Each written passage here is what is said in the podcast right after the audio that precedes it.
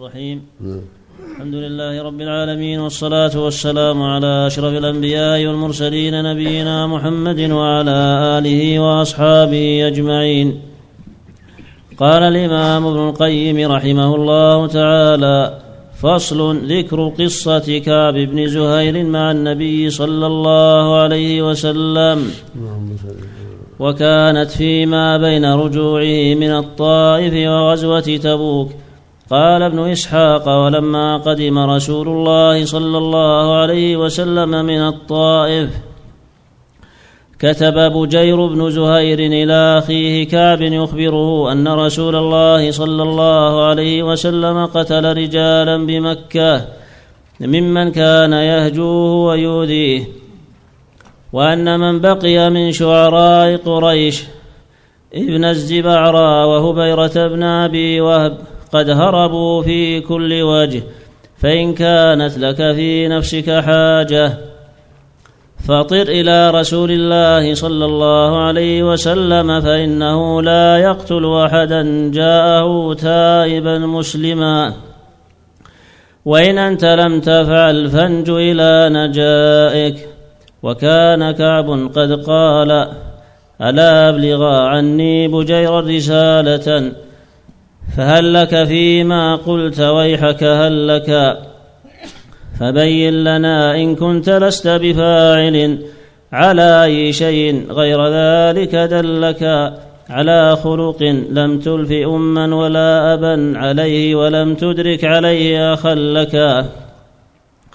فإن أنت لم تفعل فلست بآسف ولا قائل إما عثرت لعل, لك. سقاك بها المأمون كاسا روية فأنهلك المأمون منها وعلكا قال وبعث بها إلى جبير فلما أتت إلى بجير فلما أتت بجيرا. كره أن يكتمها رسول الله صلى الله عليه وسلم. فأنشده إياها فقال رسول الله صلى الله عليه وسلم سقاك المأمون صدق وإنه لكذوب. أنا المأمون. ولما سمع على خلق لم تلف أما عليه ولا لم تلف أما ولا أبا عليه. قال فقال أجل قال لم يلف عليه أباه ولا أمه. ثم قال بجير لكعب من مبلغ كعبا فهل لك في التي تلوم عليها باطلا وهي أحزم إلى الله إلى العزى ولا اللات وحده فتنجو إذا كان النجاء وتسلموا لدى يوم لا ينجو وليس بمفلت من مفلت وليس بمفلت من الناس إلا طاهر القلب مسلم. فدين زهير وهو لا شيء دينه ودين أبي سلمى علي محرم. فلما بلغ كعبا الكتاب ضاقت به الأرض وأشفق على نفسه. وارجف به من كان في حاضره من عدوه فقال هو مقتول. فقال. فقال هو مقتول. فلما لم يجد من شيء بدا قال قصيدته التي يمدح فيها رسول الله صلى الله عليه وسلم وذكر خوفه وإرجاف الوشاة به من عدوه ثم خرج حتى قدم المدينة. فنزل على رجل كانت بينه وبينه معرفة من جهينة كما ذكر لي فغدا به إلى رسول الله صلى الله عليه وسلم حين صلى الصبح. فصلى مع رسول الله صلى الله عليه وسلم ثم أشار إلى رسول الله صلى الله عليه وسلم. فقال هذا رسول الله فقم إليه فاستامنه فذكر لي أنه قام إلى رسول الله صلى الله عليه وسلم حتى جلس إليه فوضع يده في يده وكان رسول الله صلى الله عليه وسلم لا يعرفه. فقال يا رسول الله إن كعب بن زهير قد جاء ليستأمنك تائبا مسلما. فهل أنت قابل منه إن أنا جئتك به؟ قال رسول الله صلى الله عليه وسلم نعم. قال أنا يا رسول الله كعب بن زهير. الله أكبر الله أكبر نعم قال ابن إسحاق فحدثني عاصم بن عمر عن ابن قتادة أنه وثب عليه رجل من الأنصار فقال يا رسول الله دعني وعدو الله أضرب عنقه. فقال رسول الله صلى الله عليه وسلم دعه عنك. فقد جاء تائبا نازعا عما كان عليه. قال فغضب كعب على هذا الحي من الأنصار لما صنع به صاحبهم وذلك أنه لم يتكلم فيه رجل من المهاجرين إلا بخير. فقال قصيدته اللامية التي يصف فيها محبوبته وناقته التي أولها بانت سعادها قلبي اليوم متبول متيم إثرها لم يفد مكبول. يسعى الغواة جنابيها وقولهم إنك يا ابن أبي سلمى لمقتول وقال كل صديق كنت آمله لا ألهينك إني عنك مشغول. فقلت خلوا طريقي لا بالكم فكل ما قدر الرحمن مفعول. كل ابن أنثى وإن طالت سلامته يوما على آلة حدباء محمول. الله أكبر. نبيت أن رسول الله أوعدني والعفو عند رسول الله مأمول. مهلا هداك الذي أعطاك نافلة القرآن فيها مواعيظ وتفصيل. لا تأخذني بأقوال الوشاة ولم أذنب ولو كثرت في الأقاويل. لقد أقوم مقاما لو يقوم به. أرى وأسمع لو يسمع الفيل. لظل ترعد من خوف بوادره إن لم يكن من رسول الله تنويل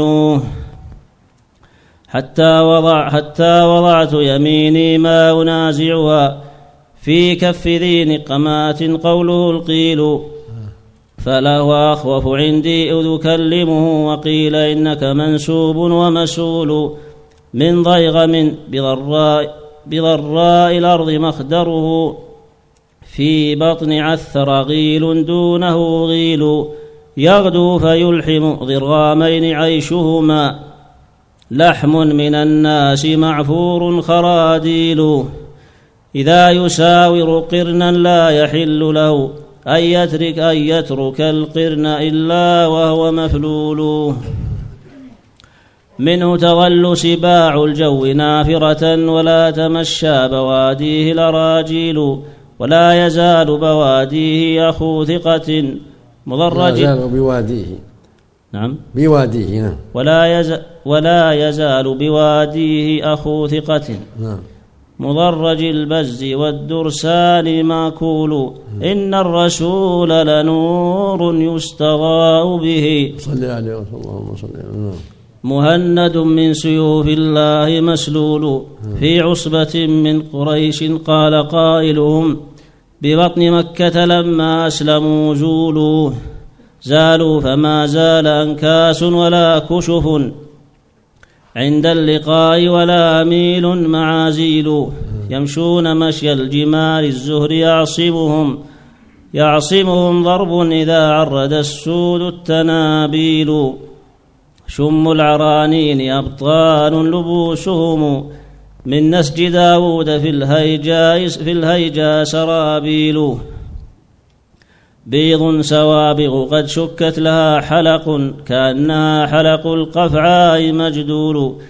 ليسوا مفاريح إن نالت رماحهم قوما وليسوا مجازيعا إذا نيلوا. لا يقع الطعن إلا في نحورهم. وما لهم عن حياض الموت تهليل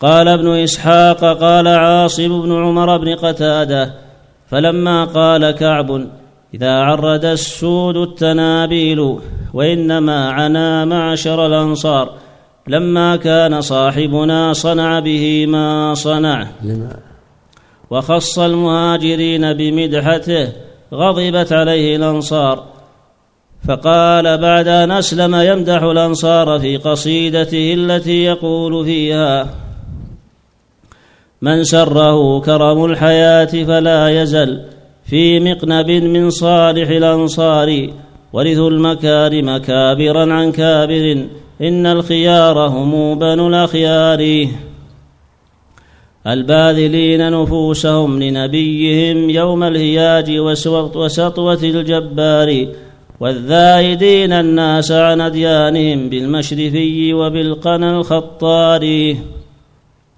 والبائعين نفوسهم لنبيهم للموت يوم تعانق وكرار يتطهرون يرون نسكا لهم يتطهرون يرونه نسكا لهم بدماء من علقوا من الكفار وإذا حللت ليمنعوك إليهم إليهم أصبحت عند معاقل الأعفار. قوم إذا خوت النجوم فإنهم للطارقين النازلين مقاري رضي الله عنهم وكعب بن زهير من فحول الشعراء هو وأبوه وابنه عقبة وابن ابنه العوام بن عقبة. ومما يستحسن لكعب قوله لو كنت أعجب من شيء لأعجبني سعي الفتى وهو مخبول له القدر. يسعى الفتى لأمور ليس يدركها فالنفس واحدة والهم منتشر والمرء ما عاش ممدود له أمل. لا تنتهي العين حتى ينتهي الأثر. اللهم اللهم ومما يستحسن له أيضا قوله في النبي صلى الله عليه وسلم تحدى به الناقة الأدماء معتجرا للبرد كالبدر جل كالبدر جلي ليلة الظلم. ففي عطافيه أو أثناء بردته ما يعلم الله من دين ومن كرم. اللهم صل عليه وسلم اللهم صل عليه وسلم. نعم. فصل في غزوة تبوك. بارك الله صلى الله عليك بارك نعم اللهم صل.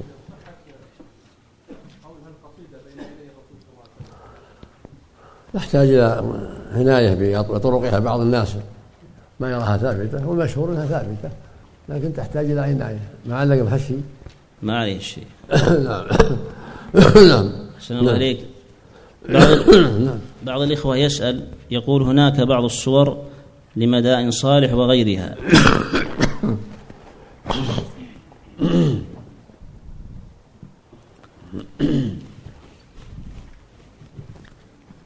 نعم. فهل يجوز تعليقها في البيوت؟ وهناك مجسمات أيضا لمدائن صالح.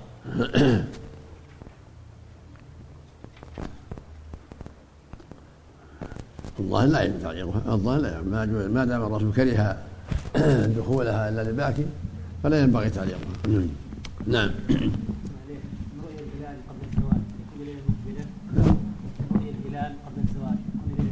نعم.